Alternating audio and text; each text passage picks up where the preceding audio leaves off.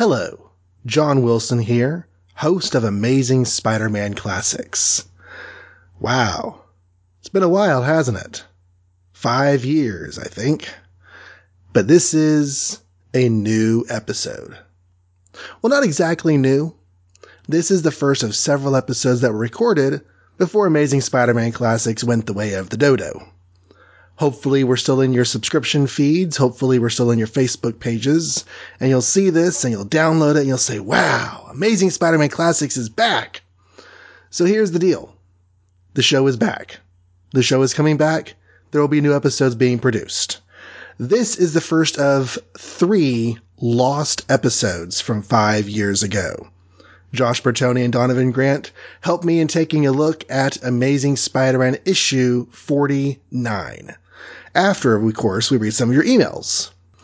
Next couple episodes after this, we'll have a guest on to talk about one of the most important episodes, one of the most important stories, rather, of Spider-Man's career in issues 50 through 52.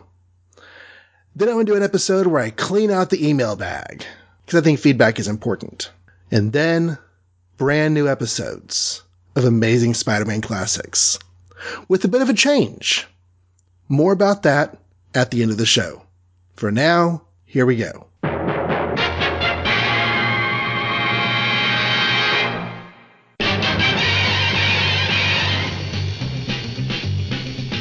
Spider-Man, Spider-Man, does whatever a spider can. Spins a web any size, catches thieves just like flies. Look out, here comes the Spider-Man.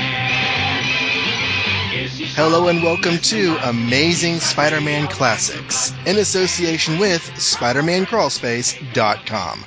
My name is John Wilson and this is episode 37 of the show that takes you through every main title, every guest appearance, and every cameo we can find of The Amazing Spider-Man from the beginning. Here with me tonight are Donovan Grant Yo yo. and Joshua Lappin Bertoni. Hey, hey, hey. And tonight we're going to be talking about Amazing Spider-Man 49, the second half of his tussle with the vomiting vulture, or not so vomiting, and the final issue before next episode's big special anniversary issue number 50. But can I say before we get going just how amazing the listeners are to this show? We are recording this episode um, in September, which is uh, in August, just last month, proved to be our biggest month ever for the show. But that's after we had almost no production for the rest of the summer. So y'all stayed there, and whenever we came back, y'all were there ready to listen with a vengeance, and that's really awesome. Thanks for thanks for like not abandoning us at, at the street. We appreciate that. I'll admit that I got just a little bit burned out on podcasting um, in the late spring, early summer, just in kind of in general. And combine that with the school stress I was under over the summer, this show just wasn't getting done. And neither was Golden Age Superman, the other show that I produce. And, you know, y'all out there, you could have given up on us. You could have taken us off your feed, but you didn't. You stuck with us. And now we are back. We had our what are they called? Reboot episodes. We have this episode. Um, our format's a bit different if you haven't guessed or noticed. Instead of doing two amazing issues almost every episode, we're going to switch to more of a month by month approach, most of the time anyway. And just, it makes things easier for us and for me to get an episode out to you roughly three times a month like I want to do. And hopefully, when the stresses of this semester stack up in November and December, I'll still be able to get the show out with its, you know, shorter episode lengths. We have emails we are going to read tonight. So our first email for tonight is from Owen Chules. It is entitled Blind Subscription. He says, Hi guys. Apologies if this has been addressed, but I thought I'd write while it was still fresh in my mind. I'm catching up on the episodes, which I'm enjoying so much. I'm listening to this show virtually every waking hour, so I'm not up to date yet. While listening to episode 16, I heard John mention a letter referring to a free subscription for a blind guy whose brother reads him the comics. I do remember reading that letter, and I mentioned on the show um, that we hadn't seen what that was in reply to. Well, Owen says this is in reply to a letter printed in Level with Daredevil in Daredevil issue 4. Hopefully, you'll now be able to sleep at night. Great work on the show, guys. You've inspired me to start my own pod on the topic of Old Hornhead himself. All the best, Owen. And he also wow. includes, yeah. So, Owen, if you uh, if you have gotten that show going, uh, do let us know what the uh, what the download information is because we'll be glad to give you some pimpage on the show. And if you have a promo, send it to the uh, Amazing Spider-Man Classics at Gmail website. He does attach a scan of the letters page from that issue. And so I'm just going to go ahead and read that just, you know, to be uh, That's a level with Dare. That's not the very. cra- That's not the catchiest of letter titles. Yeah, no, it, it's really not. Uh, he says uh, the letter writer in Daredevil says, "Dear Stan and Joe, I just finished Daredevil. I think it is the most stupendous magazine there is. He really is the man without fear." His father and he are about the bravest men I've ever heard about. By the way, I'm sort of like Daredevil myself in a way. You see, I am blind, and my brother is writing this for me. Written by Brad Fawn in Metropolis, Illinois. And the reply is loved hearing from you, Brad. And from now on, your brother can read each and every issue to you monthly because we're sending you a complimentary gift subscription. Hope you'll continue to enjoy them, pal. And uh, there was also, you know, that that I think the same person wrote back in. It got sent to the Spider-Man letters column, which is what we talked about several several episodes back. Oh, that's awfully nice of them. I think it's really really. Stan wrote it. I don't think that Stan wrote that one. okay. Why don't you, the next Owen Chul's email, The Power of Molten? The power of Molten. And let's see. Okay, blah blah blah. Okay, this mail has nothing to do with the power of Molten, but I love saying it. Okay, I didn't read ahead. I totally thought that he was going to explain to me how the power of Molten made sense. I was like, so this is going to be like one of those, like, you know, uh, no offense, Gerard, but like one of those Gerard emails where, like, he clarifies something that we said, like, oh, so the power of Molten's a real thing. so way to subvert. Anyway, back to the email. I realize this is now something like my fifth email to you since your last podcast, but from my point of view, I've listened to 30 of your pods, so that's only one mail for every six episodes. Ooh, he does math. John, you and him should be friends. you should have written in more, Owen. Anyway, my point is that in episode 29, you discussed the fact that the Avengers try to contact Daredevil by transmitting a radio signal. Well, I would agree with you that it is stupid. I can't agree that that is how Daredevil's powers work, as there is some precedent. See this image from Daredevil issue 10, which is page 8, panel 2. Um, okay, so we see Matt.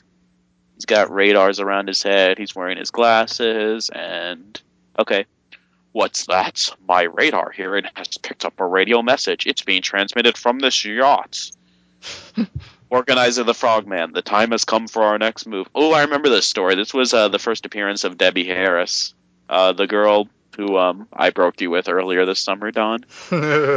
But the thing is that like there are radio waves bouncing through the air all around us. Like as we sit here talking, we are bi- being bombarded with multiple radio waves that if we had a radio turned on right next to us would pick them up and translate them into audio. So he would be able to pick up like everything on the radio thousands or- or maybe dozens, maybe thousands is too big, but definitely lots and lots and lots of transmissions. And think about all the things that come across the radio uh, uh, frequencies that aren't actually transmission, just the electromagnetic spectrum. He'd be hearing like massive static all the time. This doesn't make sense to me. It's comics. I never really thought twice about it. No, no, no. I, I'm going to say that this is a power that I'm very, very glad they dropped right away, as quickly as Xavier's crush on Jean. that still You know that- creeps me out. You know that came back in the 90s, right? Ship, ship, ship. No, I I haven't read those comics yet. I haven't read those like, you comics yet. They don't You exist. hadn't, you hadn't heard of this? No, I have. I have. I just choosing not to believe it. I love how just to divert for a second. I I love how like instead of like when he's like I love her but I can't tell her and he's like not because I'm her teacher, not because I'm older than her, not because I've known her since she was a little girl, but like the reason why he chooses he's like because I'm in a wheelchair. Right. It's like like there are so many more inappropriate reasons why why why, why you should not be loving this. she is a teenager. You are a 30 year old man. You've known her since she was a little girl. You you're practically her father almost. You've helped raise her like ah. Charles, those feelings you're feeling down there, those aren't really love. That's something kind of different. My God. keep casting those pods. Absolutely loving the show and generally can't wait for the next one. He wrote this in May, so yeah, he, he couldn't wait for the next one much longer. And generally can't wait for the next one. Thanks for giving me something to look forward to. Owen Chules. Amanda Shields writes, subject clothing optional. Just to inform you, Tyler. Uh oh. I don't know where this is going. Just to, just to inform you, Tyler will no longer listen to ASM Classics without me there for the clothing optional reason. Though he didn't tell me that it was optional. Fortunately for me, I've caught up on the episodes while I was at work. I'm kidding. Maybe. Signed Amanda.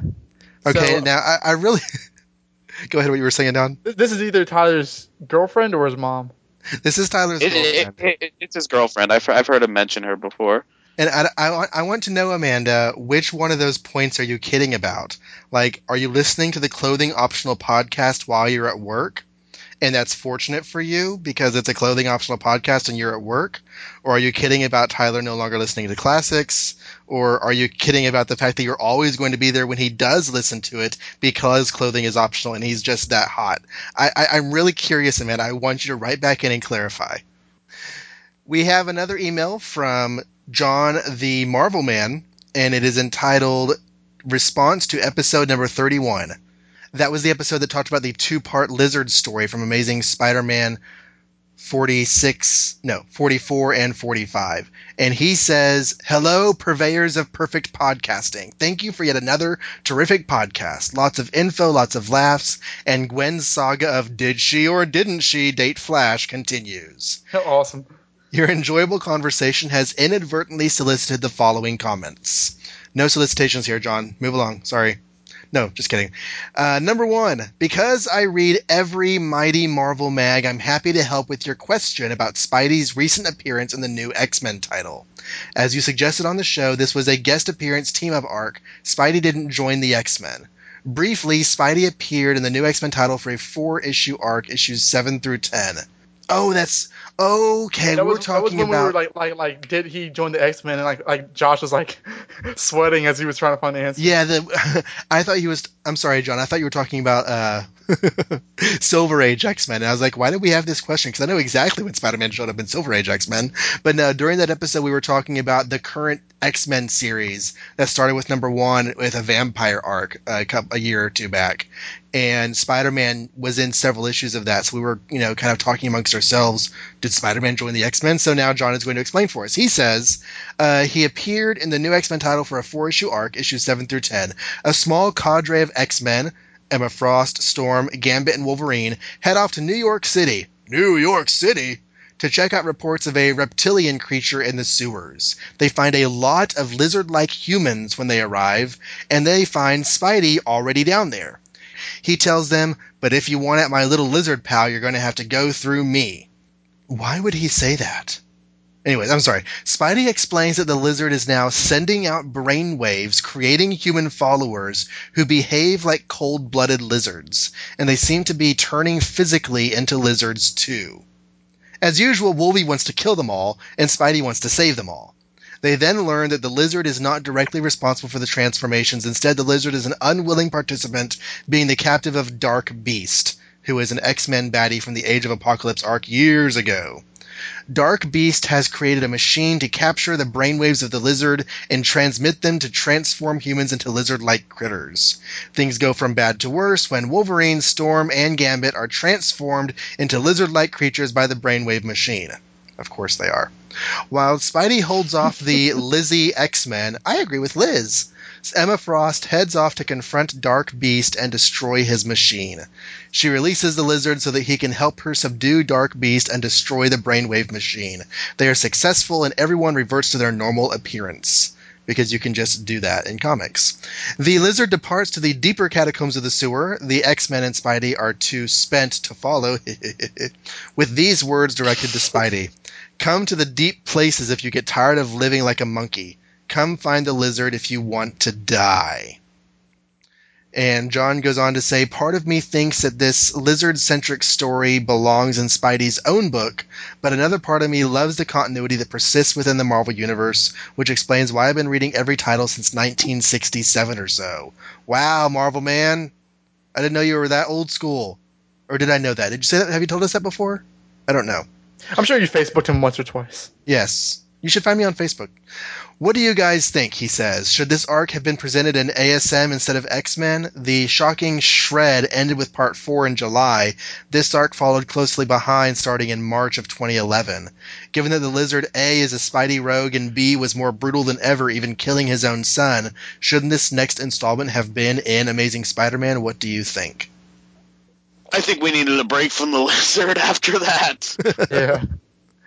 Yeah, I, I, I think. Although I, I, will say though, that if they did do that, it would have been interesting to have a continuous story because at that point they were like, you know, four part story, move on, four part story, move on, five part story. Like they were very episodic. So I wouldn't have minded it from a storytelling process, but at that point, Shed was such a controversial uh, saga that like that definitely needed a break. Well, by the time you get to March of 2011, we're already well into big time, and Dan Slott's doing his own thing. So um, it may have been actually it may have been a story idea that was developed during the rotating writer schedule that got tabled. Uh, you know, just put off until later and then got picked up in the. I don't know. That's just a random idea. Number two, he says, Amazing Spider Man number 45, page 12, panel 3. Perhaps the meaning of this phrase has changed since the mid 1960s, but should Mary Jane really tell Aunt Anna that Peter really turns me on? To paraphrase with today's lingo, she said to her elderly aunt, He's the least little bit nerdy, but he makes me soak my panties. Stan, this is just wrong. Marvel Man, you are my kind of humorist, sir. In fairness, I don't think people say that these days to like their elders. Well, I think that's his point. I think that, like, you know, if we use today's meanings with what she said, then, like, she's telling her older aunt that, you know, she's getting horny by this guy, which is a weird thing to say to your aunt. well, I think which I actually think we discussed in that episode, like like uh, the phrases back then weren't as weren't as uh, visually minded as they are now. Possibly, I mean, I don't. It, it, it's funny because now "turn me on" is like it said suggest uh, being amorous or being horny, but I I really don't think that like that was like the literal translation back then. No, I don't think it was either. Um, well, uh, that that year, um, it was a very, very, very big deal when the Beatles, um, at the end of one of their songs, they said, "I'd love to turn you on," and that was in 1967, and that was, um, and it wasn't a sexual reference. It was more like it, it, it was considered like an intellectual thing, but like also there was a big drug connotation, like oh, turning you on. Okay, so they meant it as a drug thing. Right, but like, but, but but but there was a few other means. Like, "turn me on" could also like also meant uh, I'm, I'm trying to figure out a way to explain this, but it, it was a more it was a more versatile phrase, like like to yes. interest somebody or something. Right, right. You know, like I, uh, it's and somebody these, who was around. These Batgirl comics really turned me on. well, it's funny, like, because uh, there's interviews where John and Paul are talking about, like, they were in the studio, and when they said that line, they knew, like, what a big deal it was, like, that they were playing this on record, and they were, like, looking at each other, because back then things were a little more squeaky clean. Yeah, I, I don't know. I don't know. How, I don't know how you account for the panel where like Mary Jane says to Aunt Anna, "Yeah, I just love to take Peter upside down over the table." I don't know exactly what that meaning was in the '60s. and then, and then Aunt Anna like, went to her bathroom and threw up. And then, when, when I when I ride Harry like a Harley, I mean, what does that mean? Okay. Um, oh no. Sorry. Number three. Marvel Man, you're killing us. Amazing Spider Man 45, page 6, panel 3. Given that Peter is such a worrywart, after Harry suggests that Peter go work for Norman, don't you think Peter's thought balloon should have read something like, Go work for Norman Osborn? I can't tell Harry this, but I could never risk letting him see me. The shock might cue his memory of his time as the Green Goblin and his knowledge of my secret identity. Come on, Stan. This is the same guy who is afraid that an injured arm will cause his friends to figure out his secret identity. Shouldn't he be afraid of bumping into Norman, let alone working for him? What do you guys think? I agree don't, with Tony. Don't you know that amnesia is permanent is a permanent thing in the '60s? Uh, well, later on, he he keeps Norman at like you know arm's length, and like that was one of the reasons why I think it took him so long to take the job. But yeah, Peter's paranoia is very inconsistent. It might be because, like, you know, the more social he's getting and the more popular he's getting and muscular, you know, maybe like his, some of his paranoia is being subdued because, hey, some things are actually going right for him. I mean, he's not living with Aunt May, and I and I would and I would think that living with Aunt May, like someone that's telling you that if you eat popcorn, you're gonna like break your teeth and like go to the hospital or die. Like living with someone like that will make you paranoid. And he's at that point he's moved out for maybe a few weeks or a month or two, so maybe some of that pa- Aunt May paranoia is dying down. Like, yeah, that's it. It's all Aunt May's fault. She's made Peter the most paranoid person in the world. Like, think about it. Like all that stuff that she like says. Like, if you don't Oh have a raincoat, like that's why Peter like was all God. It's it makes so much sense. Peter It's is paranoid because of his paranoid aunt. Yes, like subconsciously, you cannot live with someone like that subconsciously, like you know, and have it not a- a- affect you. That's hilarious. That, that makes total sense. I, I, this this is a new this is a new part of Amazing Spider-Man Classics retconning of of the of the continuity. Yeah, that's Oh, a, poor- a new poor- part, right? But, but poor Aunt Anna, she has to get out now. And his last point is number four. Last, I was going to provide my captions for ASM number 45, page 19, panel one, but I've already wasted enough of your time. Your biggest fan, the Marvel Man, aka John. Uh, great We're letter, not, we're not, wasting, you're not wasting our time. Yeah, not a waste at all. That was that was awesome. But don't email again because you might. Dear Spidey Classics, hey guys, I just want to say the show is as strong, is going as strong as ever. I mentioned in my message to the Mighty Shield, which wasn't read, by the way, looking at John. No hard feelings, though, he explains. That I'm 13 now. My birthday was April 22nd. I Oh. wanted first. Dude, you're like 13 and a half now. I Oh, wanted that's, first. that's, that's one. Sorry, that's, that's like one day after my birthday. I wanted first to say that my favorite guest host should come back to the show, J.R. Fettinger. Has he been back since then? Because I know that we recorded a few. out- Yeah, yeah, yeah. He was. Yeah, he had his second appearance since then, right? Uh, Uh, yeah, he's been on twice now. He was okay. here for 2627, the Crime Master's Mask, and for 3940. okay. Was that? Yeah, yeah. That was that was before this email. He's really funny and very enjoyable to listen to. He's never coming back. Um, we had a falling out. It um, was really ugly. He uh, Never hear from him again. he packed his stuff and he left and uh, never said a word. No, no, he'll be back one day. Um, probably for Spectacular Spider-Man number two, the Green Goblin. Uh, where was I? Because I turn the trail off when I read these things. He's really funny and enjoyable to listen to. I've been following along with you guys in the Marvel Masterworks, but now you have passed the end of my Masterworks collection, so I will be buying the Essentials soon. Dude, cheaper than the Masterworks, go for it. And they're in black and Mhm. white, but who cares? I read these for the stories. You know, get some crayons, color them in. It's like a coloring book. You could pretend to be an inker, you know, and Or colorist. yeah, you could pretend to be an inker or colorist, isn't it? I mean, I heard that that's how John Romita got his job by coloring essentials. That's cool. and no, why? not really. Yeah, I know, I'm just kidding. During the hiatus between episode 30 and 31, I was led to try Spider-Man Crawlspace and From Crisis to Crisis, both of which I'm really enjoying now, along with your shows, John. Speaking of John, it turns out I live just a short distance north of you. Ooh. Uh-oh. One last thing I want to mention to you is that you guys inspired me to start a Green Lantern podcast covering Geoff Johns' modern run. Let me know if you're interested, and I'll include information in my next email. Anyway, loving the show, and until Josh starts dating a girl named Betty, make mine Spidey Classics. Signed, Ethan Smith. Dude, that's so awesome. I was 13 in the last episode that we did uh, in September. Yeah, well, Well, two episodes back now, but the the, the reboot episode. Yeah, we, we, we some some reason we, we went back in time and we, we still don't know why how that happened, but we did. It was crazy. A, I'm curious where you are now, Ethan, since you said you live just a short distance north of me. And B, yeah, if you're doing a podcast and you've got it going, send us the um, the website and you know information about everything, and we'll be glad to mention it on the show. And send it if you like. I told the other email writer, if you have a promo that you've recorded, send us that in attachment, and we'll play it on the show. And our last email. From Elijah Villavan. Okay, if I get this wrong, uh, please don't leave me. Elijah Villalpando. Hello, everyone at ASM. Just had one X Men First Class question. Warning has spoiler alerts. alerts. I recently saw First Class, and Charles Xavier lost his legs at the end of the movie. In X Men Origins, Charles Xavier had his legs. I'll answer this. In X Men Origins, Charles Xavier had his legs at the end of the movie where he helped guide those mutants. In First Class, he was younger, and X Men Origins was older. X Men Origins legs, First Class no legs. Question is, are, what are your suggestions on what happened? Can't wait to hear them. And go Team Donovan, Elijah, aka Team Donovan's Team Donovan's number one fan. That is so sweet. We're on teams. Well, in the shipper wars, probably.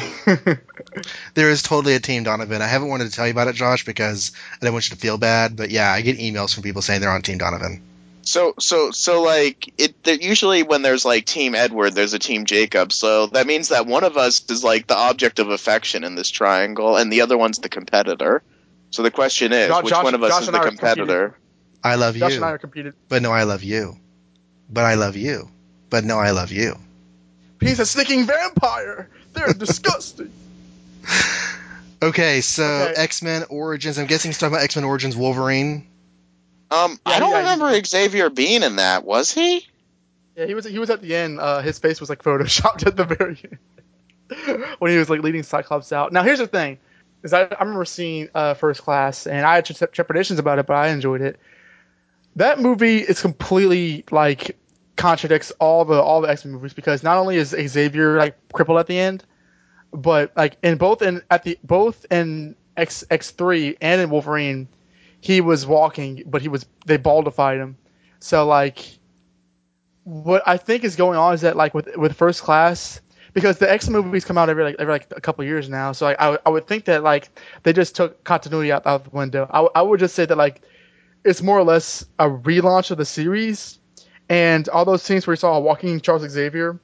Just ignores it. Like, like he says in X, I think the first X Men that um, Magneto helped him develop Cerebro. When you see in, in the first class that it was Beast, so I would just say that it was retconned.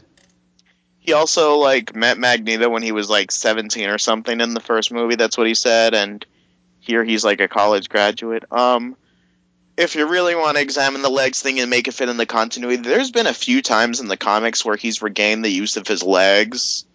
So right, and they cripple again. So maybe like you know one of those events from the comics happened here off screen, and Yeah, he got was- his legs back, and then he lost them again. The longer Um, the alien bird woman came between the movies and gave him his legs. Um, um, um, or like Barbara Gordon, a miracle happened, and they're just gonna leave it- Parabiolene. Sorry, Sorry, that's a Golden Age Superman reference. a miracle happened, and then Charles Xavier got a wacky roommate saying, "Fight the muties." That's kind of terrible. Okay, so that is going to wrap up our email segment for today.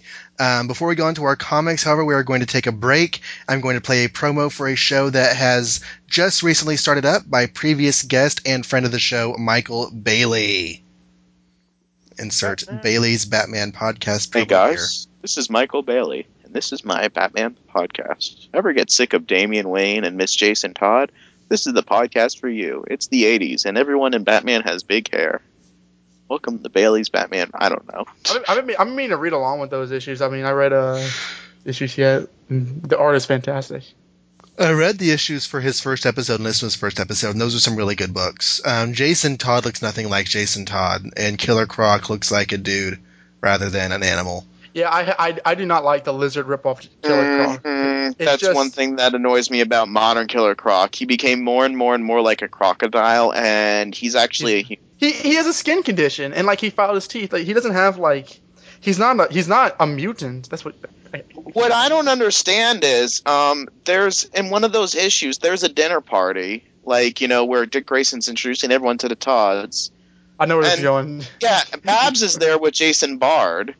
Wh- wh- wh- why wasn't Dick angsty, and why wasn't Babs angsty? That like they weren't there together, and like why was he shaking Babs's hand while she was with her dates when like secretly he was dying to like you know be with her? Like what? I I don't understand. Because Kevin hasn't read that issue. No, but Nightwing Annual 2 said that, like, he always, always, always, always wanted to be with her, and, like, he was going to cancel his wedding for her and everything. I have nothing. As you should. Bailey, if you, if my, uh, if my little impression of you makes it into the bloopers, I love you, and I love your show. okay. Um, welcome back to Amazing Spider-Man Classics. Today we are talking about Amazing Spider-Man 49, which was released March 14th, 1967 with a cover date of June.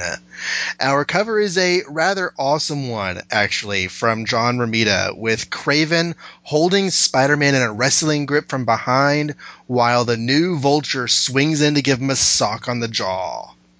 Though actually, it looks more like he's giving Kraven a sock on the elbow that's in front of his jaw, but I get what the artist is going for. And the whole thing is up on a tree limb somewhere, which is awesome. The banners proclaim, You name it, this one's got it. Open up the book and the splash page has Spider-Man sprawled in the snow on the roof of a building, where we left him at the end of last issue and last episode.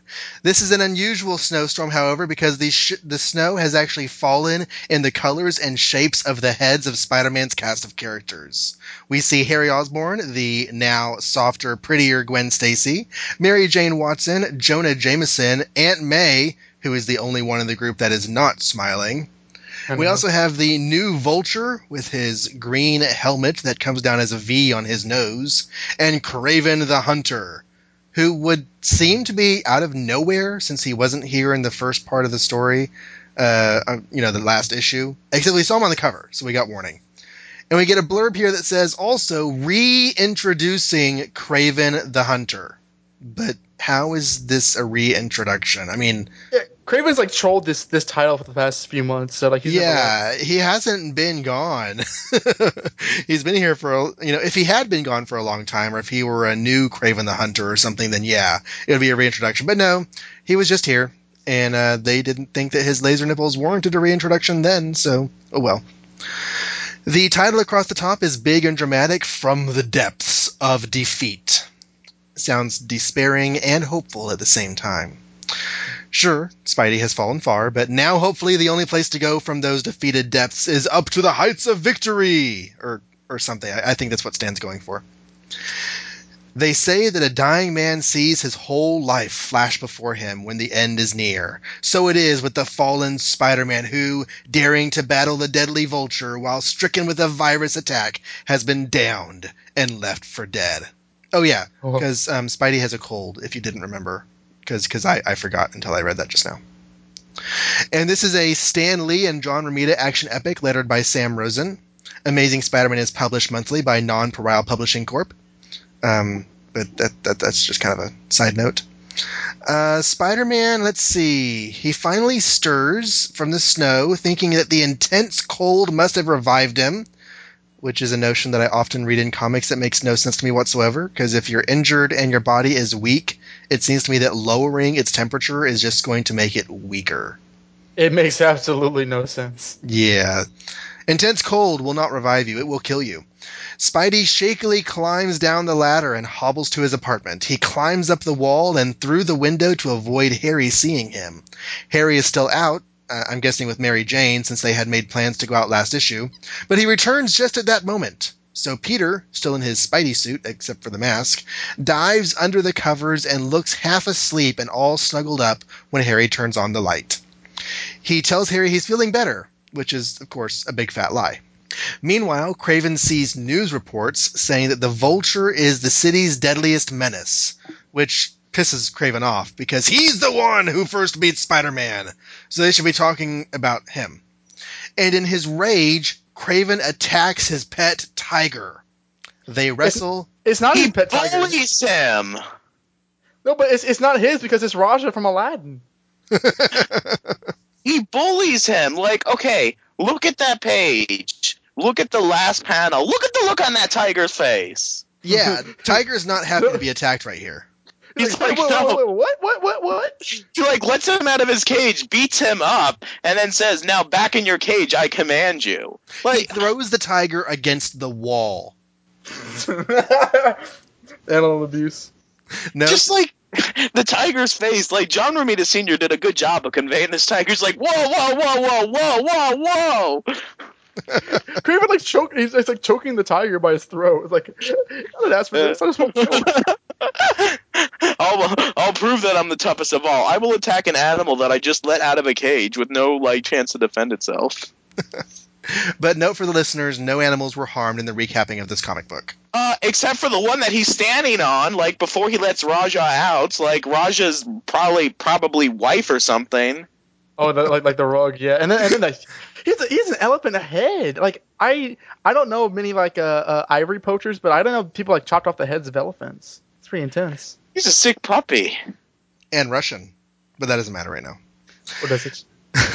And Kraven decides that he's going to hunt down the vulture for robbing him of his glory. Ask any comic strip writer or podcasting comic book recapper, and he'll tell you the most valuable word in caption writing is meanwhile. We find May and Anna paying a visit to old Petey Britches in his bedroom. Peter still has his Spidey suit on, so he still has the blankets up around his neck. I, guess this is just a few minutes after the last scene, and Peter hasn't actually slept yet because he tells them he was about to take a nap, and all he needs is a good night's sleep. So, I don't know. I guess the fight with the vulture was during the day, and he passed out on the roof until late afternoon or early evening, which Yeah. is when we are now. I don't know. I always try to make sense of the chronologies, and obviously I think about it more than Stan does. But the thing is, even though it hasn't been that long, Peter is actually feeling better. But with his aunt out there thinking he needs to rest, he can't exactly leave to go find the vulture. May makes a call to the doctor, and even Anna makes a comment that she's never known a person who worried so. Get out, Anna. Get out while you still can. And Anna like follows her in, like she's like May Parker, you know, he's probably fine. I swear. Like, and you imagine that they've been having this conversation the whole car ride over. like, l- l- l- Please turn around. Please turn around. We, we, please let's not like, like, this. mate, this isn't necessary. Like, like they probably just began like a typical day, like they're doing puzzles or whatever elderly ladies do, and then Aunt May looks up. I'm a little worried about Peter. He, he, you know, it's been 45 minutes since he's checked in with me. I'm gonna go check on him. And then that's Anna sighs, "Ah, this again. I want a retelling of this issue where like Aunt May's like Aunt Anna is like is like has Aunt May in like an arm bar like just like no no and like Aunt May's like I must see Peter. It's been 20 minutes since I've thought of him. And she's so worried that she busts her way out. Well, And Hulk May comes through. That's why Anna Watson took so many trips to Florida because during the time when these two were roommates, there was many periods where Aunt Anna will just disappear to Florida for like a long time. Like, cause this woman drives her so crazy living together. Like, she she she has to like leave the state and go to like this and go to the vacation state just to like you know recharge. Well, despite Aunt Anna's um, precarious living conditions, that evening the Vulture attacks an airborne cargo helicopter until they turn over their attache case full of diamonds they're supposed to be delivering. Kraven is kind of, sort of, kind of nearby. He's perched on a building corner watching it all happen. I've finally seen him in the flesh. Know that I have the scent. He cannot escape me. The problem is, seeing isn't smelling. He, he, he saw the vulture way over Uh, there, and, and and now he has the scent. he smelled him with his eyes. Maybe maybe the vulture like perched right there where Kraven is perching, and, and so I don't know. I, I give up. Uh, He doesn't he he could probably smell him because of the wind. Like, is it is it that far fetched? They're in the same vicinity. A little bit. I guess that's possible. The wind could be blowing. Okay, we'll say that. You get the nose prize, Josh. The nose prize. You get the no prize, Josh. Bleh. You get the no. I saw what you did there. I can't. the nose talk too much. prize, like it. At the Bugle, Jonah's clamoring for photos to put in the paper, so he has Betty try to track down Peter. She calls his apartment and Harry answers, but deflects the request because, of course, Peter is sick in bed. Then Gwen and MJ show up, and Harry acts like he didn't just see Mary Jane an hour ago. Hi, Aunt Anna. We were passing um, by, and oh. Why are you assuming that he saw her an hour ago? because they said at the end of last issue they were going to go out for a shake.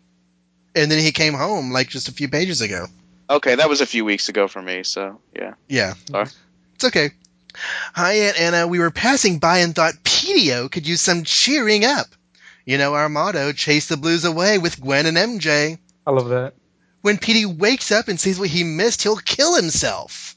What I want to know is when Gwen and Mary Jane became so chubby, because they were never like this before. And Wait, they so never will be again. Ex- Yeah, I- and and I thought so like, Gwen why- dies. Why, why aren't they like you know trashing each other's hair? In fact, oh, I actually have a note about this uh, concerning Spider-Man Blue because it's still that's still going on Spider-Man Blue, the story that will never end. until this issue, until the end of this issue. You Yeah, said you that two issues ago. Yeah, yeah. This is yeah. You, you see them. You wonder when they're gonna get so chummy, and they will not be this chummy again until after Gwen dies. And there's a million stories about how they were best friends and did everything together. The only other time that you see them alone together, to my recollection, is during the um Smasher storyline when like Peter and Harry like go to a political rally and the girls are already there waiting for them. Because they care about politics so darn much. Everyone does. Eventually, it becomes apparent that Peter is ensconced, and Mary Jane can't even fill the halls with some rollicking records because, you know, he's supposedly sleeping. At that point, the girls decide to depart, and Harry walks them downstairs. Peter, meanwhile, is lying in bed wishing the doctor would hurry up and show so he could be declared healthy and go out swinging again. Because, you know, he's a hard luck hero. He can't even go superheroing because he's supposed to be sick in bed. But he's not really sick in bed. He just has to fake it for his aunt because he lied to her. Eh, zub zub. Outside, this reminds me of Superboy okay because superboy would get himself into all sorts of fixes just because like of some point of honor or something. And so he has to like lie to a kid and then like go behind the scenes to make him feel better about himself. I don't know. Anyways outside the vulture is glorying in his newfound ability to fly until Kraven lassos his ankle and yanks him to a roof that bears a striking resemblance to the roof that spider-man had crashed on. That, that's probably just John Romita drawing the same roof again. The vulture lands a punch on Kraven and tries to fly away again, but Kraven grabs his ankle, and the added weight carries them both down through a skylight. Peter hears about their fight on the news radio, and he decides enough is enough. He peeks outside and sees that May and Anna have fallen asleep on the couch. Because they're old. And so frail and weak and little soft little boy. I mean, old, two old Turns women. out that when May eats popcorn, it cracks her teeth, and she's worried that the same thing's going to happen to Peter because she's the one who's so freaking old and frail. they're both dead. they just they just died. Anna finally killed her, and then she's like, and and then after she died, like Anna's like, at last, peace, rest, and then like collapsed on the couch. And the, and the mastermind villain behind the Marvel Universe has finally perished. and then like and it's like at the end of the little mermaid when um ursula dies like all those like little seaweed creatures like turn into like you know muscular mermen and like hot mermaids and like swim away and like the sun comes out again It's a all, all happy edition. So, um, Peter decides to go on out and hopefully return before they awake, if I return at all. Which, what the what hell happens. does that mean, Peter? That you're going to duck out on your personal life, or that you think you might die? I, I, I can't quite tell what he's trying to say there. Like, he, he thinks he thinks he might because he die yeah, yeah. because you know, Kraven and the Vulture are the two most powerful supervillains he's ever faced, ever, ever, never will. Well, okay, nothing else in anything that he's thinking or saying goes along with the fact that he might die. Anyways, it, it just sounded like, like a random drop of morbidness mixed in for no reason. Everything It's- else is it- yay, I'm feeling better, I can take on the world, the sky is blue, all the fields are green, but I'm going to die. is Stan Lee making it sound dramatic? Like you know like the reader's like whoa spider-man might die. He has to face two villains this time.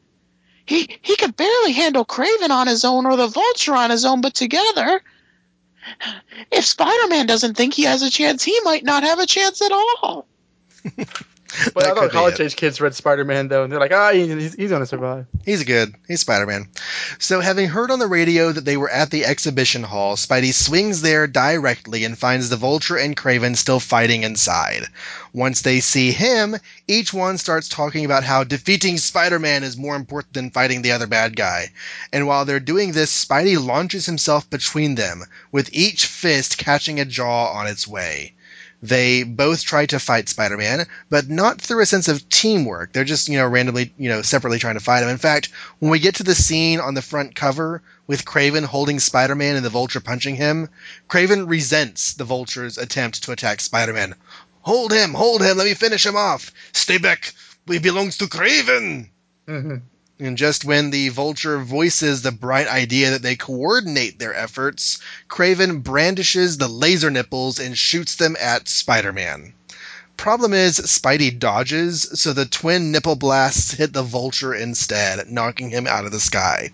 Wondering how many more times John's going to say nipples in this issue, Spider Man leaps at Kraven, wrenches the laser mechanisms out of his vest, returning his nipples to their non functional state, and whumps Kraven in the middle with all his might, no holding back. I love the look on Kraven's face when he's like, "That really hurt," and he just like passes out. And Spidey even like brags about it. he's like it's the same wump that staggered the Hulk in Amazing Spider-Man Annual 3 and Kraven goes down. And of course, and then Spidey says, "Golden Age Superman style, you're not fighting a tiger now." nice. Raja washes with glee. yes, at last. Spidey clicks some pics and rushes home, and exactly three minutes and 22 seconds after he pops through his window, Dr. Bromwell shows up to examine a pajamaed Peter in his bed. The doctor gives Peter a clean bill of health, telling May it was probably just a 24 hour virus. I'm so relieved, Doctor. He's such a fragile boy. Yeah. She called him out of surgery. Oh yeah, sorry, I was. I was. And he went and, and he had to make a house call in New York City. And then when New he's York like, um, he's healthy, he's fine. Like, how annoyed must Doctor Bromwell be right now? yeah, I mean he's smiling for Aunt May, but it's probably like one of those pasted on smiles. Fragile, He's my dear. fine. He's the picture of a robust health. And and, and she's uh, Peter, dear, do you feel up to seeing Doctor Bromwell now? Oh, so, so he has a choice. He has a choice, you know, or like, Aunt May then tells Peter that the doctor is a real pussy willow, and Peter corrects her that it's pussy cat. But I think pussy willows are much cuter, dear. Okay, pretty girl, if you say so, he's a pussy willow. Tell you what, how about me taking my favorite gals to a movie? There's a way out western at the Bijou. And that would be nice, Peter. You've been cooped up for so long you can use a little excitement. Irony in three, two, one. Oh, But he was outside all day doing all sorts of exciting things. And Bertoni explodes. Aunt May, you don't know of what you speak of. And Oh. next issue box says next issue Spider Man no more. Wait, there's not going to be a next issue? Nope. There's no more Spider-Man. No more never, ever, ever. That's the last one. You just thought this show was gonna go for a long time. Nope, next one's the Well- last one. I told everyone that the book sales were going to drop as soon as Steve Ditko left, but nobody believed me. I did 1960. Maybe we can get Steve back for issue fifty. That'll that'll happen. Let's let's get Steve let- let's get Steve on, on online and have him agree to guest host on this.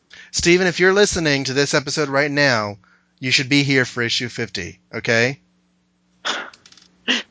Well done.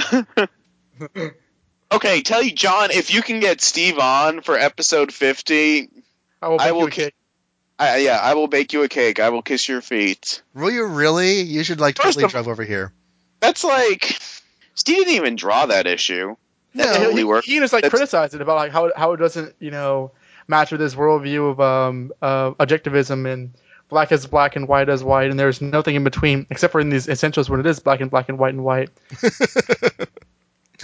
So, what did we think of issue forty nine?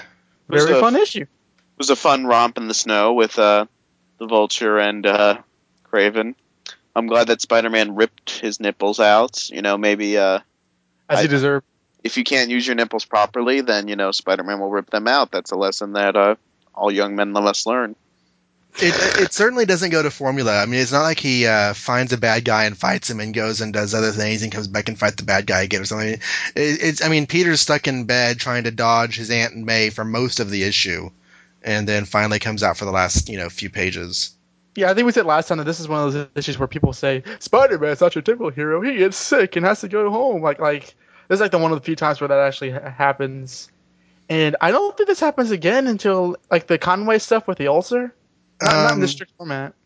No, no, because there's what's the what's the issue where um no, that's like in the late 100s. Never mind. I was thinking the issue where Spider-Man's like really, really tall over Peter and the gang, and Peter's holding his mask in his hand. Oh, that that that's that's like no, that's that's that issue, right? Is that that With same the- one? The Jane, the, the Gerry Conway. It's like the Spider Spider, Spider Slayer thing, and that dovetails into the Doctor Octopus story, and then that dovetails into the Hammerhead arc. Okay, yeah, yeah, that must be all the same one then. Where Spider Unless you count the next time. the next time he gets sick when um not only does does he uh, does he have a fever but he he loses his girlfriend. So The first page creeps me out because if you notice Aunt May's the only one staring at the reader and not smiling. So it's like I see you and you're not eating your wheat cakes. Jonah. Well, I don't know. They all kind of look like they're staring at me, except except for the bad guys. They're looking at Spider-Man. All the good guys feel like they're looking right at me. I always man. find it funny how in like so many like headshots of like Jonah Jameson, and this goes for Robert Robertson too. They always have their cigars and their pipes in their mouths. Like like they they had that in like the the John Byrne Spider-Man number one uh, cover. It's like it's not them without their nicotine. Right, right. And I've never I've never smoked a cigar, but does it really spend a lot of time in your mouth? Wouldn't that make it kind of nasty and stuff on the end? Uh, yeah. I, I don't know. I don't know if you're just like this big old hunk of leaves, like you know that you're drooling all over and stuff. I, I, I don't know. It just seems like it'd be kind of nasty. But like I said, I've never been a cigar smoker, so I don't know how that works. Well, uh, to you- answer that question, we have J. Jonah Jameson on the line. Listen here, Parker. we agreed that like like the plot contrivance of um oh actually instead of the cold killing him it, it wakes him up to save his life is a weird one. Yeah, and and it's it's used a lot in comics. I've seen it many times. People like falling into water and that shakes them awake, you know. And oh, the cold water is wakes them up. It's like no, it it it wouldn't. it's just you know it, it almost is though this was a discrepancy of the writing and the art because if he had like i don't know had faked being knocked out and then like because he was too weak to fight and then went home that would make a lot more sense but it, it does actually look like he, he passed out and then like oh I'm, I'm up now but i'm still weak kind of take, taking advantage it's, that, it's kind of taking advantage of like the whole sick idea Yeah, yeah, a bit. Animal abuse from Kraven. He's just like, I'm pissed. I'm going to let my tiger out and fight him. None but Kraven can fight the mightiest carnivore barehanded. Come, my pet, it's time for your master to test his mettle once again. And the tiger's like, oh crap, I hate this part. like look at that panel where like Kraven's at the top of the stairs it's very menacing Yeah, yeah. That's very much like boy cowering in the basement, dad with the with the blackjack coming down the stairs.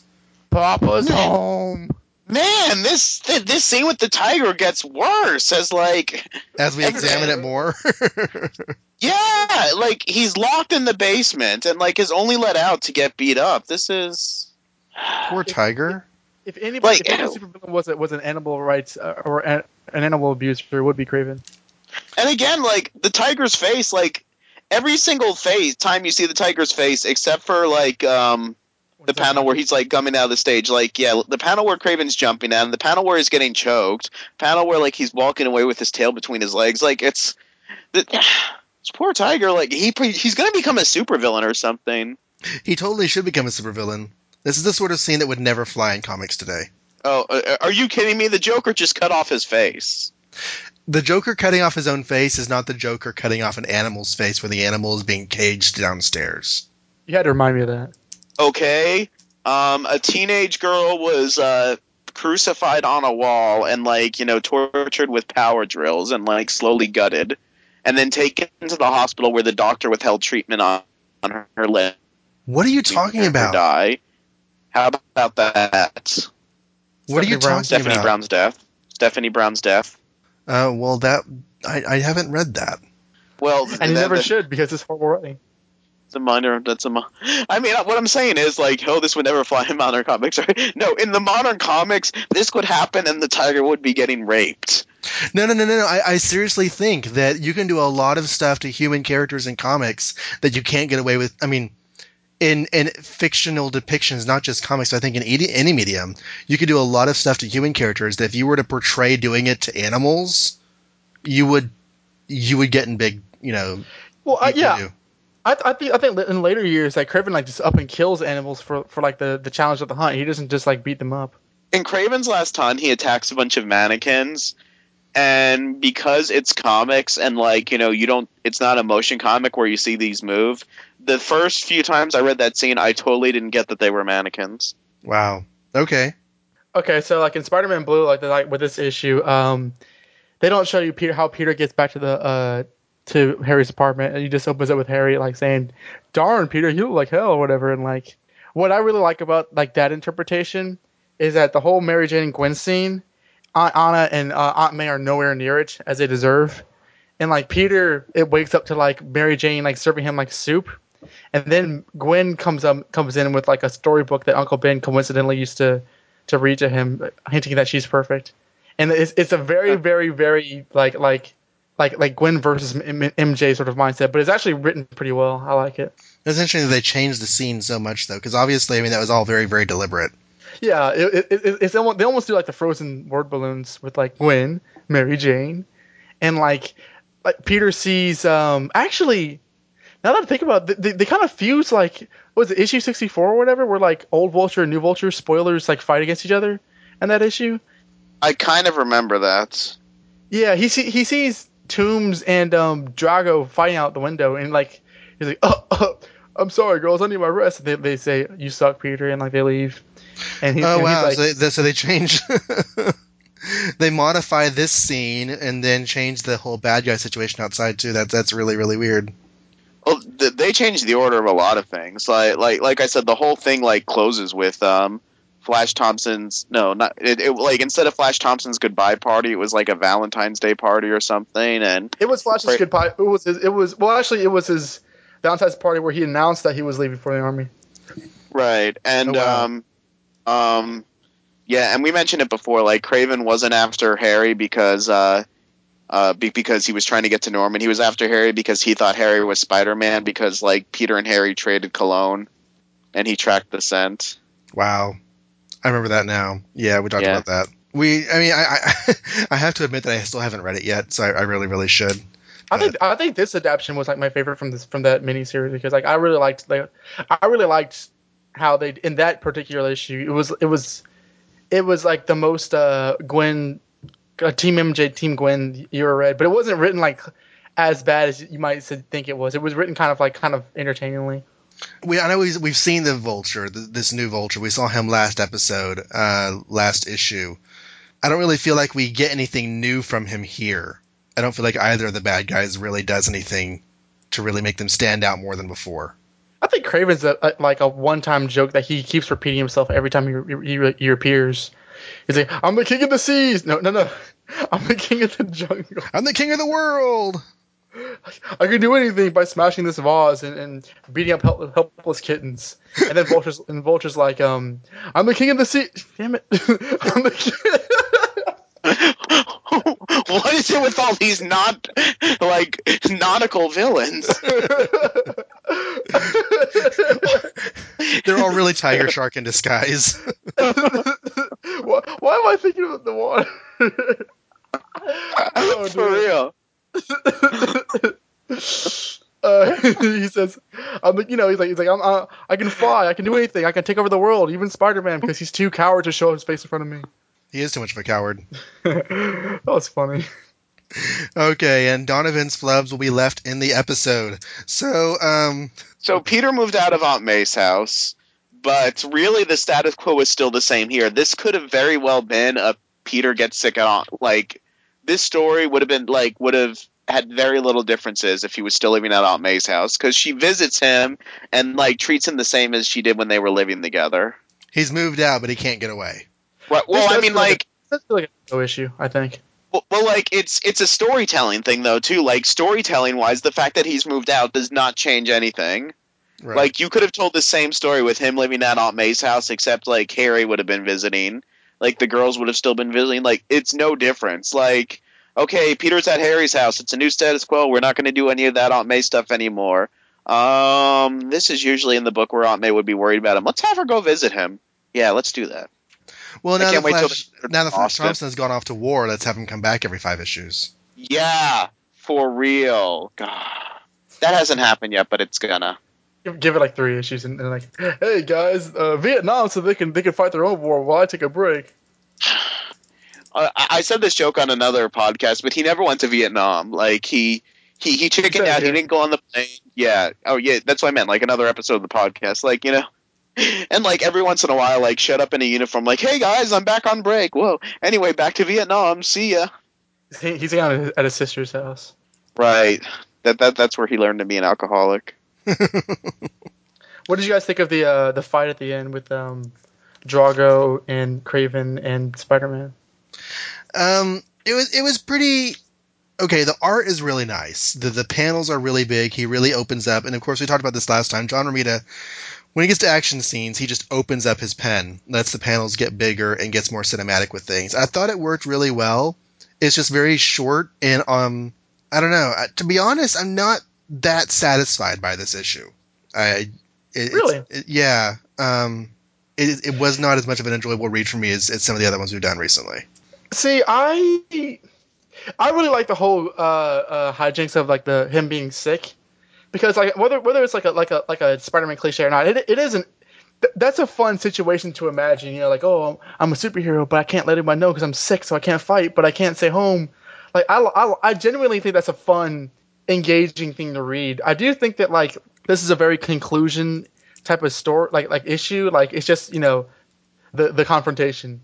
But I would say in terms of the fight sequence, I think Spider-Man actually gets really, really physical, and I like that because he, he's taking it to King to uh, to Kingpin, to Kraven. Like he elbows him in the in the gut. He's sock like he does a lot of punching here, and I think that it's really like it's nice to see Spider-Man deliver a lot of like two-fisted justice kind of thing. Probably because of the art. I like superheroes who, who who punch bad guys, and you can hear more about that at goldenagesuperman.libsyn.com. Or Closer Chronicles at uh, SpideyDude.com or uh, the Batman Universe.net. Okay, so Kraven finally goes over. I mean, it takes a lot to put Kraven out in this issue. Spider-Man really wails on him for a while, and I didn't usually think of Kraven as being that strong. Well, is I don't think Kraven has superhuman strength. I, I mean, he's one of those guys who has like enhanced strength. I mean, I don't. I never saw him as like lifting a car or anything, but like he fights elephants on a, on an hourly basis and beats up abu- uh, abused tigers. But see, well, I don't, I I, don't- I, I don't know. I, I, I think that is superhuman. It's just not Superman levels of superhuman. Superhuman is something more than normal. I think Kraven's super strength was like retconned in later. Although he did Well, make I don't know about references to, to jungle potions in the Ditko books. yeah, Right. I, I think I think that like they made references to. See, here's the thing. Like, I don't because we're getting so much of him in these early issues. I really, I really think that this is what kind of made Kraven to the joke that he was for a while. Because I don't see, I don't see the, the attraction to the guy. I mean, he's an interesting idea, but like, I don't think he's an interesting idea because he's like one of Spider-Man's most recurring villains in this era. But like, he's he doesn't pose any serious threat besides strength. I mean, well, at least with a vulture, I don't think the vulture's just a dumber idea in concept, but at least the vulture has the aerial ad- advantage of like you know fighting in the air with Spider-Man swinging in the air. So that's an idea for storytelling. But Kraven could fight any any character, and like it would, he would just he would he would be the same kind of gag. So not, not only does he really fit Spider-Man, and this is all my opinion. I mean, I'm sorry for all the Kraven fans who I'm making cry right now, but I think that like in concept, he just comes off as super villain. He doesn't come off as, as like a character. Whereas w- at least with the other characters, there there's a certain theme that goes beyond the animals. That kind of goes goes into like visualizations that I think John Romita can, can deliver. Like I think the last fight, the last issue with, with Vulture was actually really good because it was all in the air. But in this one, it's it's like I like the fighting, but that's mainly due to the art and conception. It is kind of like basic and rudimentary. Well, I, I, I- it's possible that some of what you're saying was felt by the writers as well, because Kraven is gone for quite a while after this. He he makes an appearance in the Ka-Zar series of Astonishing Tales in 1970, but he doesn't come back to Spider-Man until ASM 103.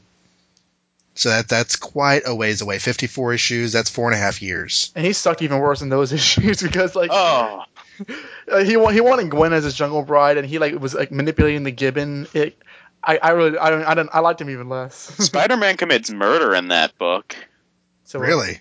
Yeah, he drowns Gog in quicksand. Oh yeah. to be honest, like I mean th- those issues are so poor to me. I really don't I really couldn't be bothered by like reading them more than twice. Uh, to be honest, I'm, look- Oh. I'm looking over his appearance list, and he is not a frequently used villain over the next like decade. Those were bad issues. Like, In Roy Thomas's era, which was very short, those seem to be really like like we probably shouldn't be talking about this later, but those those seem to be like really like kind of goofy stories. Whereas like he was he was only on the books for like what ten issues, and then like uh Stan Lee came back, and then uh, it, it was Conway came back. still with some villains after uh, after issue 100. Like, uh, like, hey Gwen, this place with man-eating dinosaurs and danger at every turn. You know, uh, your dad just died and you just got back from London. Want to go to this place that'll probably give you a traumatic experience for life and probably kill you? But it's opportunities for Gwen in a bikini. Tis true. And then Peter Peter Peter, Peter plays like uh uh Doc Savage there because he like he's like let go of her you beast and he like grabs a gun and like goes after Kraven and he's like oh wait I'm Spider Man so he says screw this yeah it's Uh, odd and then I th- I Kraven think- randomly basically wants to marry Gwen. I hate that kind of crap. Like the villain wants Which the love they- interest for no reason. yeah, I mean, I can apparently, think he- of one really big reason, but not to marry her. well, no, no, no, no, no. He he wanted her to be. He said bride. I know, I, I know. mean- I'm just saying that, like, I, I would, I would, if I were Kraven, I'd be thinking other things besides Bride. Um, Because you're John Wilson. After Mary Jane said at at like the end of one of the Sins Past crossovers, I know who the father of Gwen's children are. Like there was a lot of theories online, and one of the ones that actually made a lot of sense, and I knew like would not be used because it was JMS, and JMS doesn't use continuity like this. But uh, it, it was like it was maybe while they were in the Savage Land, maybe Kraven, you know, had his way with Gwen, and she never told Peter because she was ashamed of it, and that's why the kids, like, you know, have superpowers because they're Kraven's kids, you know, with the jungle potions, and that's why they aged fast, like, you know, and it was like using continuity, like, oh, this makes sense, but then it was Norman Osborn.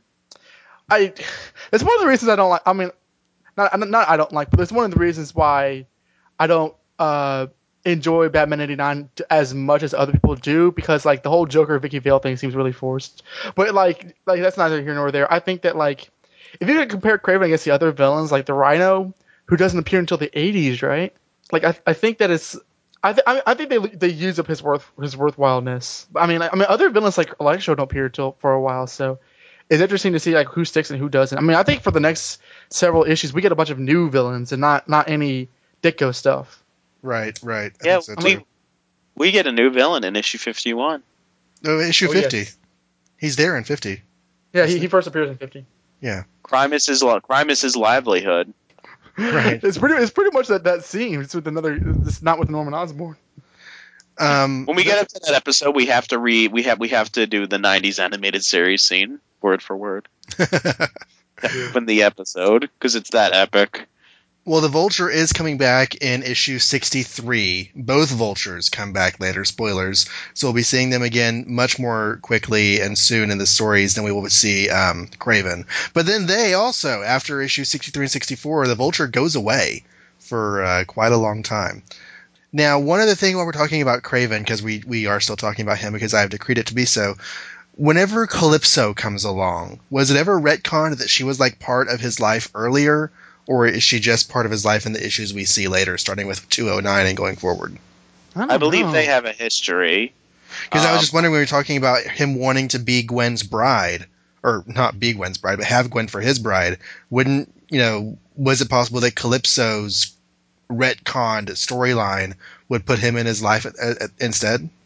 Well, he has a wife too, you know, and like, and he has, and he's been married to her for since before he tried to take Gwen as a bride because uh, he has kids that are, uh, you know, Wait. old. He has a he has a. I don't I didn't know he has a wife. Yeah, from Grim Hunt. Oh, duh. Yeah, that's right. That's right. That's right. That's. Spider-Man ripped her face off. But that was that was that was like a BS retcon. Like like oh by the way I have this wife. Like but um Kraven's always been a womanizer though, because like uh, Yeah, the he Grim has. Hunters, the Grim Hunter's mother is a different person than um, Calypso. Yeah, that that well, yeah, like, like they all had different parents, and like it was really weird because Alyosha Kraven, uh, he like Yeah. slept with Calypso. Which is say, like- you know what, what? Wasn't it like like assumed that like she was like their mother and like Jay, I think J.M. DeMatteis actually insinuated like there was some sort of like insexual theme going on there. I don't remember that because like she seemed like ignorant of the fact that Kraven had kids. I don't know. I read those. I, I had those issues of uh, Spectacular, and like I, I thought it was actually really, really like it was good, but it was like really like like disturbing. But um, yeah, that's not here nor there. I mean, I to me, I think I don't. This is one of those things where, where like I don't see why Kraven needs to be back because even if he does play the, the obsessed hunter who wants to kill himself for for glory or whatever crap like that, then like um, I think that's a very very like like like shallow well. Otherwise, you're just doing this kind of like goofy king of, king of the jungle thing, and that only goes so far because it's a very Tarzan esque kind of idea. So, I'm glad that we, that we get the. I'm I'm glad that the way he went out was just getting punched out by Spider Man, instead of like you know like like having a big over the top kind of thing. You know what is going to happen with Kraven though between now and the next time we see him is that he's going to make a deal with Mister Sinister, and he and the Blob are going to track down the X Men and Peter and them at the coffee shop. They're going to fight them all together. Get their Uh, blood samples. I, I read that uh, this past summer. X Men Spider Man crossover of 2009. The first issue you know, they're kind of nebulous about when it takes place, but it definitely is sometime between now and 104 because the X Men are the, between now and then the X Men are going to split up, and in that issue they're still together. So, um, Oh, you know what also happens uh, in between this is like um, he invades the coffee bean when Harry, Gwen, Mary Jane, and uh, uh, uh, Peter Captain are there. Stacy, Captain Stacy, yeah. what is that from? The Amazing Spider-Man annual, Annual 1996. Ah, which is awesome. And like uh, Captain Stacy learns uh, Spider-Man Peter Parker, and it's all remembered by Ben Reilly. Because you're a Actually- handy man to have around. yeah, I'm actually looking up right now. Yeah, it has uh, Spider-Man, Human Torch number two, X-Men, Spider-Man number one, and Amazing Spider-Man Annual number 1996, and some X-Men Hidden Years issues. Uh, are all involving the Kraven between now and his next appearance in Astonishing Tales. I think he also. I mean, this not this might not be in between, but I think he also like runs into Tigra, doesn't he, or Hellcat, whatever, whichever character she is in it now. He was in Marvel Team Up at one point or another. That might be later on. Um, when he when he comes back in Amazing Spider-Man 103, Marvel Team Up hasn't started yet. Yes, that is true. Yeah, Marvel Team Up. Okay, yeah, we have Creatures on the Loose, Daredevil, Mar- uh, Marvel Team Up 67. There's a Spectacular Spider-Man issue. Uh, lots of other stuff that happened after that, but it's still kind of spaced out some. In fact, about only about 15 ap- appearances from now is Secret Wars 2. Um, yeah, him in Secret Wars too. I think all he did was like, there's an issue where like every single villain in the world like is in Mephisto's realm attacking the Beyonder, and like you see Kraven, but he doesn't like he doesn't like have a big role. Like he doesn't like rally the villains, like making a speech about honor and killing the Beyonder. You know, it's weird because for someone who has such a huge legacy, having had all the other Kravens and being, you know, the um, Kraven's Last Hunt being that huge storyline, I'm just looking at his appearance list. He's not that widely used a villain.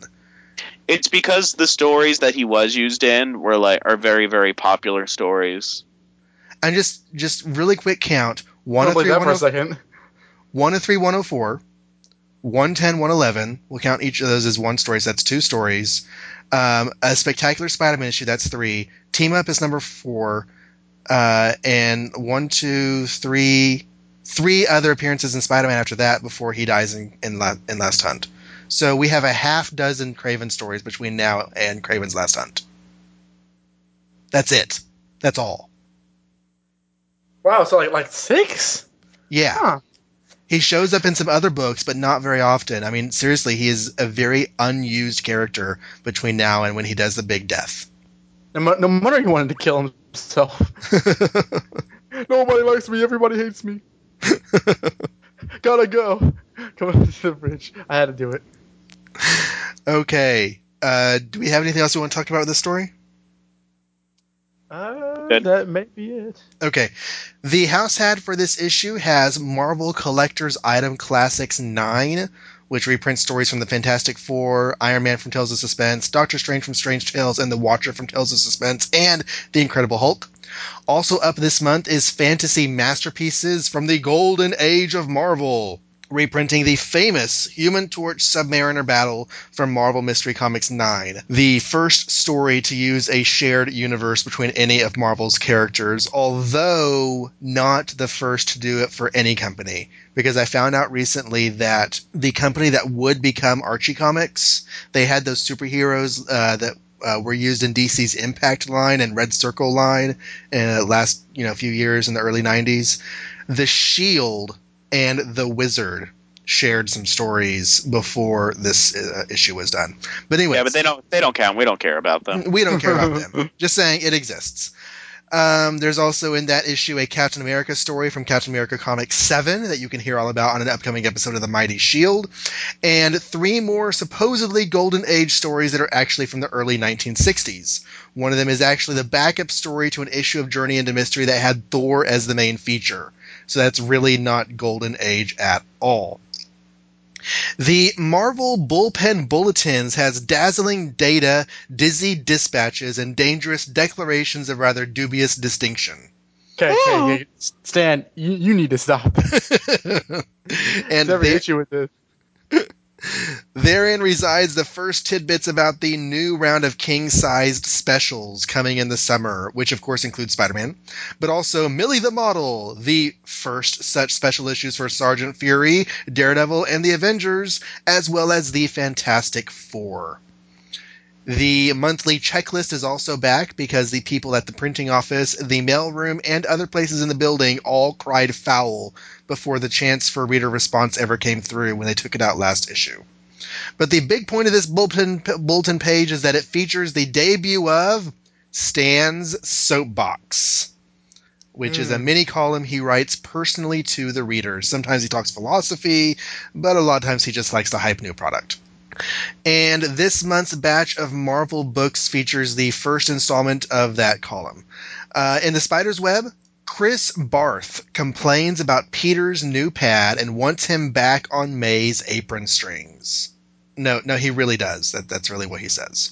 Lee Ruff pins them down on the logic problem of a sliding timeline, to which Stan basically says, "Deal with it, kid." And Gary Whitlock says that if they're going to bring Spidey to TV like they say they are, then it better be better than the superhero kids show they're doing now. it's hard to disagree. Yes. It was. Lasted It- more seasons. It's a hit. and it's been canceled, but it's a hit. With classes like Doctor Nobody and that giant robot that scared me as a child. but one letter I have to read in its entirety. It's kind of short here, but I got to read this. Dear Stan and John, since Playboy recently presented an excellent satire of Captain America and mentioned the Human Torch and the Submariner in the process, I think it is only fair that you show your appreciation by publishing a centerfold illustration of gorgeous Gwen or Mary Jane Watson. What? He says, "Okay, okay, I know you would Stan drive- wrote that. I know you would drive the human race wild if you did, but I can dream, can't I?"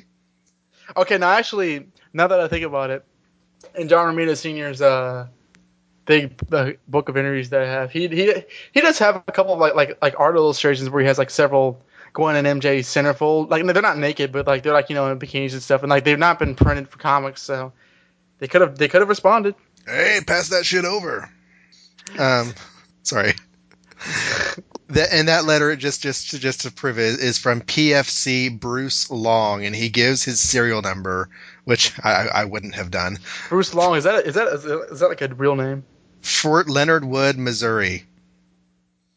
I don't know. He has a serial number here. It can be looked up.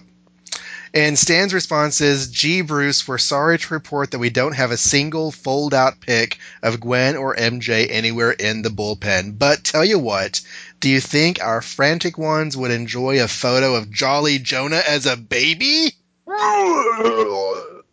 We bet he'd cause a real sensation on a bear rug, sucking his thumb with a little ribbon in his hair. Especially if we added that nutty mustache of his just for kicks. Mama, mama. Parker, give me my bottle. Miss Brant. Betty would be his. Betty would be his secretary. It, it sounds like a Silver Age Superman story. Like, like on the cover, it's like Betty, like Ned, and like Peter. Like, oh my gosh, Mister Jameson's been changed into the baby. But the board of directors is on their way. What are we gonna do? You know what? Betty Brant would be like like the nanny character from like Muppet Babies. Like we would we would never see her. We'd be like, "Ooh, time for your time for your nap, little Jameson. Ooh." Oh, Miss Brant. Miss Brant, give me my blanket. So, next ish. To put it bluntly, the next Spidey spectacular you are about to gape at is possibly one of the most unusual, most dramatic, most unexpected yarns of the year. You'll be seeing a somewhat far out new twist, but that's only part of the excitement. The thing that'll really grab you is the momentous decision which Peter Parker has to make. It's the type of thriller that only Marvel could do, should do, or would do. If we tell you any more now, it'll spoil some of the scintillating surprises in store for you. So let's just let it go with a reminder to latch on to Spider Man number 50. With half a hundred great issues under our belts, we've got one of the most magnificent of all coming up. So until Aunt May gives up her job as a go go dancer at the Silver Spoon, hang loose, hero, the fun's just beginning. Uh, You're really gonna get Steve for that episode? Yep. You're gonna get Steve for that episode. I I've already talked to him. I, I do believe that Steve is going to be here for next episode. You heard it here, folks. So if you want, if there's any episode to uh, listen to of Made Spider-Man Classics, the one with Steve, the Steve, is the one to listen to. So be here or Be there or be square. In your case, it'll must be easier to be there. Ha ha ha ha ha. Oh my dear, ready for the end? My, pretty. I have no idea why. I just want to do voices for the rest of the show. Like, like Wilson Fisk, what is the meaning of this? One might say that I've gone into the business of family reunions. How long you get to enjoy each other's company is entirely up to you. Felicia Hardy, I'd like to introduce you to your father. Nice. Okay, so next, uh, uh, between now and next time, if you want to write to the show, you can do so at Amazing Spider-Man Classics at gmail.com. We will read your thoughts on the air and respond to them. You can also talk to us at facebook.com slash Amazing Spider-Man Classics after you like the page. There's also a link to that page at the show's website, amazingspiderman.libsyn.com, where you can download and comment on episodes old and new. Episodes are also posted at SpidermanCrawlspace.com, which allows for comments as well. The most popular way to procure new episodes, however, is to go through iTunes. There you can subscribe to the show and pull down any episode you like. We would love it if you iTunes users would also take the time to leave a review to tell other iTunes users all about your favorite podcast for classic Spidey goodness. So until next time, I am John Wilson. And don't forget Robin. and I am Joshua Lappin-Bertoni. And thank you for listening to Amazing Spider-Man Classics. Good night. I hope you enjoyed this lost episode of Amazing Spider-Man Classics. Josh and Don and I had a great time taking a look at Amazing Spider-Man issue 49. I hope you enjoyed the journey. The next two episodes will be joined by special guest Stephen Lacey to take a look at issues 50 through 52. Then I will do a special episode by myself where I go through the email bag, reading all of your missives that you wrote over the years, asking questions about Spider-Man, that sort of thing. And then brand new episodes of Amazing Spider-Man Classics. But as I said at the beginning of the show, there will be a bit of a change because I'll be having a new panel working with me, or rather a new special co-host because my new partner in my journey through classic Spider-Man stories will be none other than podcasting extraordinaire and my very good friend, Michael Bailey. He and I are working busily on getting episodes ready for you, and those will be coming out after we go through all of these. So until then, do please continue to enjoy these lost episodes. And my name is John Wilson, and I always appreciate you listening to Amazing Spider-Man Classics. Good night.